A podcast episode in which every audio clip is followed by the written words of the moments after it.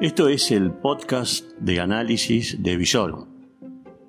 Es lo que no se dice.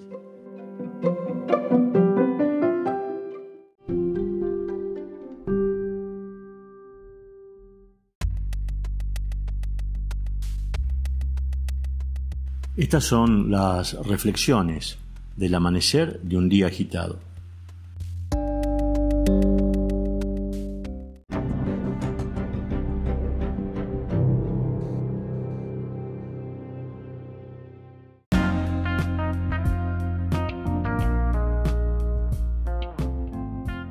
Bueno, buen día a todos.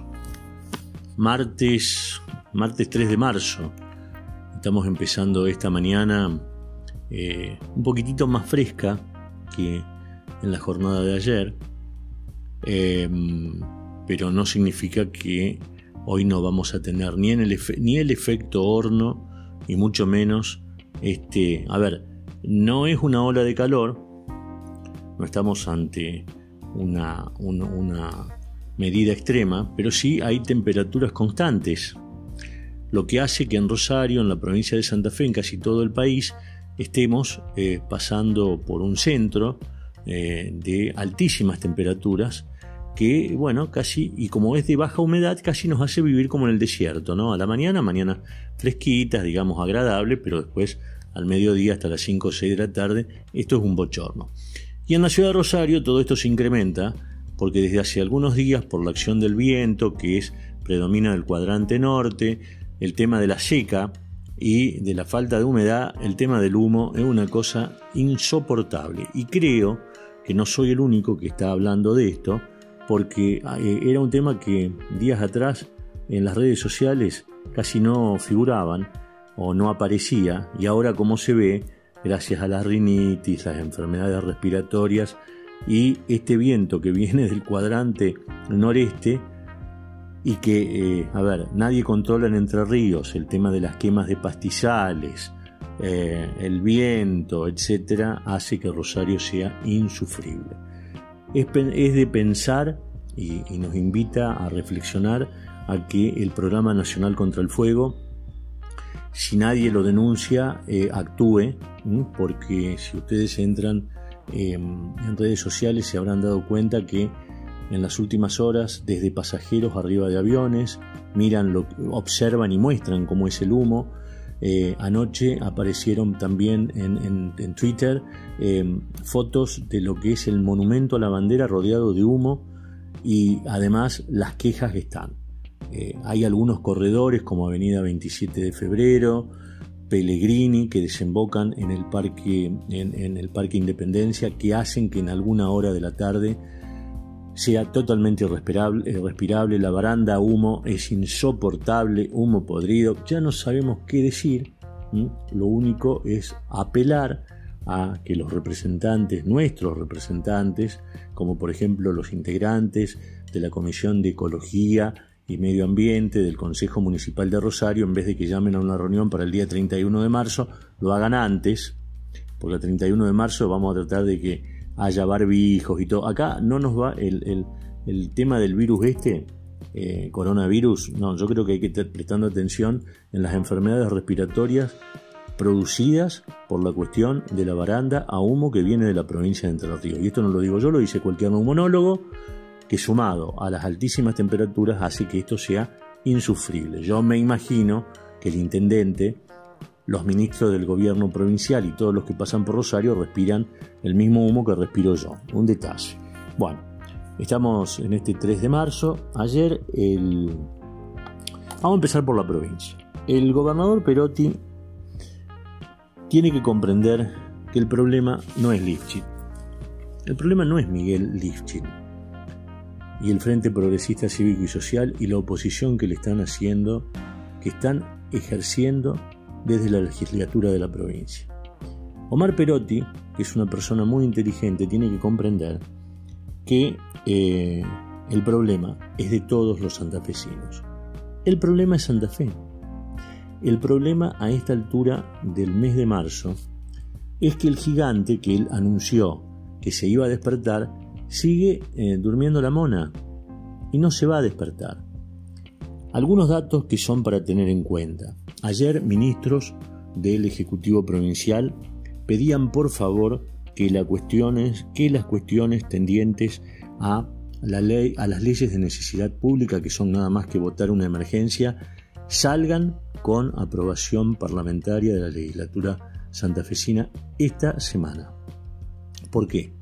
Porque hay que empezar a gobernar y porque eh, off the record están admitiendo que son muchas las áreas del gobierno de la provincia de Santa Fe que están totalmente inactivas y que son también muchas las áreas del gobierno de la provincia de Santa Fe que no tienen los elementos necesarios para prestar ese tipo de servicios y atender a las necesidades de la gente. No son datos menores, no son datos menores.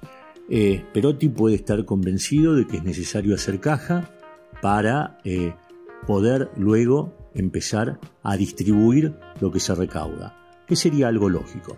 Pero el gobernador tiene que saber que el Estado tiene que estar presente en un sinnúmero de cuestiones, como por ejemplo la salud y la seguridad.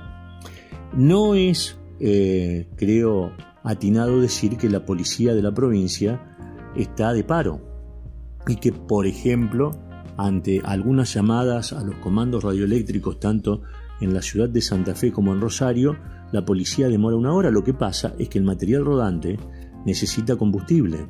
Antes a lo mejor recurrían a algún artilugio como era ir a manguear y ahora eh, por indicaciones del ministro del, del Ministerio de Seguridad eso no se puede hacer. Por consiguiente, si no hay recursos no se puede, no se puede desarrollar la tarea no nos tiene que sorprender a nada. A ver, eh, Omar Perotti seguramente dentro de un rato, estamos grabando esto, estamos produciendo este informe a las seis y media de la mañana, es muy probable que a esta hora ya esté Omar Perotti en la Casa Gris.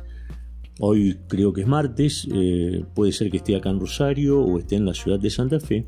Y cuando empiece a analizar cuál es el estado de situación, se va a dar cuenta que estamos ante el segundo día de paro de la actividad docente, que las clases no se iniciaron en la provincia de Santa Fe y que el paro tiene altísimo, el paro docente, tanto público como privado, tiene altísimo nivel de acatación. Y si trata de averiguar en qué es lo que está pasando en la salud, hoy no hay médicos.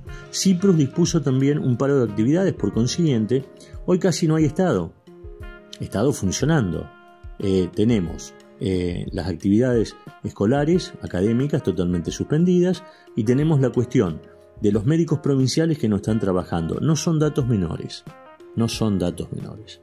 Eh, ayer también un ministro se una ministra se mostraba, digamos, algo complacida porque consideraba que luego de, este, de esta cuestión de paro, de inactividad por parte de los docentes, seguramente en el transcurso de la semana se va a reunir la paritaria docente para ver si se puede acercar alguna posición.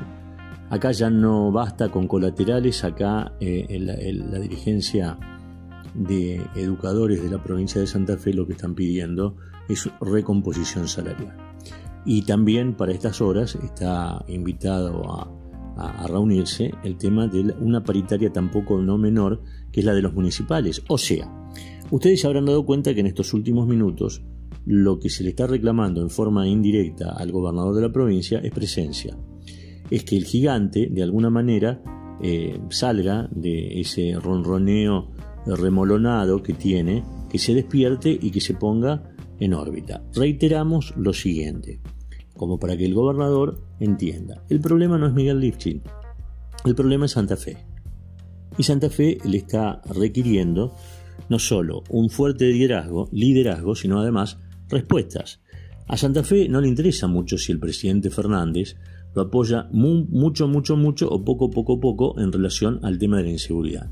Lo que quieren es que el gobernador de la provincia, con su equipo en el Ministerio de Seguridad y el Estado, empiece a tomar cartas en el asunto. A ver, a esta hora de esta mañana, de martes, muy particular, estamos con 22 asesinatos en la capital de la provincia no son datos menores. Los dos últimos asesinatos se produjeron entre las 20 horas y ahora hace no más de una hora. Tampoco no muy lejos de la casa de gobierno, porque uno se produjo en Alto Verde.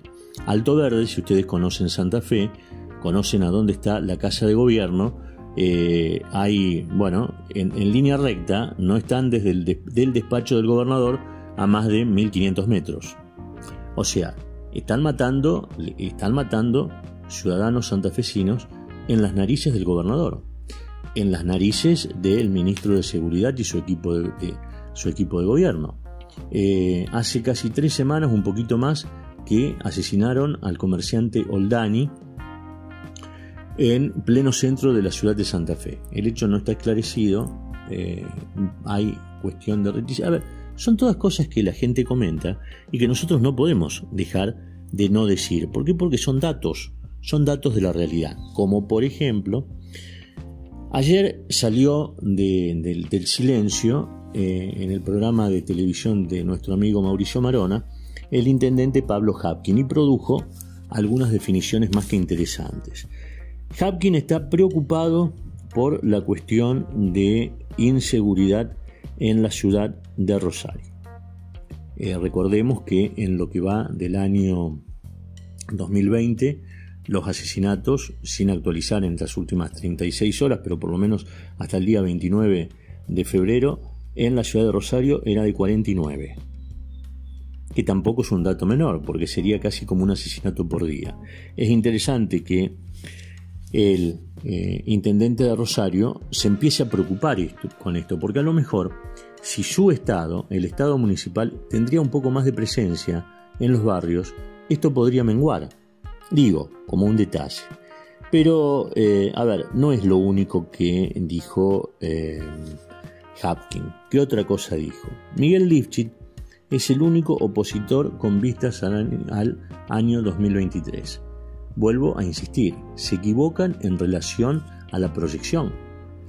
Eh, me interesaría que en vez de proyectar quién puede llegar a ser el que lo suceda a Perotti en el 2023, se dediquen a gobernar ahora los estamos necesitando ahora. Eh, a ver, es interesante, o resultaría muy interesante para los pulmones de varios, que eh, dentro de los gestos de Pablo Hapkin esté eh, algún llamado al ministro de Medio Ambiente de la Nación para que traten de ver si con un avioncito hidrante, por lo menos, pueden pagar, a, parar el tema del fuego. Esto es como una cuestión de vecinos. O sea, ¿quién va a tener que venir a solucionar el tema? ¿El jefe del consorcio? ¿Quién? Yo no puedo creer que Hapkin no tenga un diálogo directo con el gobernador Perotti, el gobernador Perotti con el gobernador de Entre Ríos Bordet, Bordet con el intendente de Victoria, con el jefe de policía, y como se está y se sabe quiénes son los dueños de las propiedades en territorio entrerriano, tomar cartas en el asunto y tratar de que nadie prenda fuego porque aparentemente todo es provocado, no es por solamente la cuestión del calor y de los rayos ígneos o de los rayos solares, etcétera, etcétera, etcétera, etcétera. O sea, en todo caemos en la falta de presencia del Estado, la cuestión de la inoperancia y la ineptitud para poder resolver problemas y la demanda de que se lo necesita de una manera activa, porque para eso fueron electos y por eso nos están representando. Eh, sin duda que hubo otros datos que es interesante, porque no lo dice cualquiera, lo dice un político avesado como Pablo Hapkin. Pablo Hapkin confesó ayer de que los políticos que él representa, o sea, o los que él integra como camada, en este momento le tienen miedo no solo a la pobreza, sino a las encuestas. Le tienen terror a las encuestas. Por eso tratan de pasar lo más desapercibido posible, no se van a poder seguir eh, escondiendo, muchachos. Esto se lo digo, por ejemplo, a los concejales de la ciudad de Rosario, 28 son. Bueno, muchos están virtualmente desaparecidos en cuanto a la consideración pública. La gente se acuerda igual, ¿eh? nada más que en vez de decir, uy, qué bueno que es, qué buena, qué buena que es tal, qué bueno, qué simpático que el otro, qué eficiente, eh, empiezan a preguntar qué es lo que están haciendo y qué es lo que están haciendo, sería interesante como para que entre así en una especie de, correlato, es que le, impregnen, que le impregnen determinada acción a la gestión, porque si no es lo mismo que la nada. Y cuando ya dentro de la democracia nos estamos o estamos hablando pura y exclusivamente de la inutilidad de un sistema, o perdón, de representantes, no es el problema de la democracia. El problema es de la calidad con la cual, o sea, sobre la calidad de producto en la cual elegimos.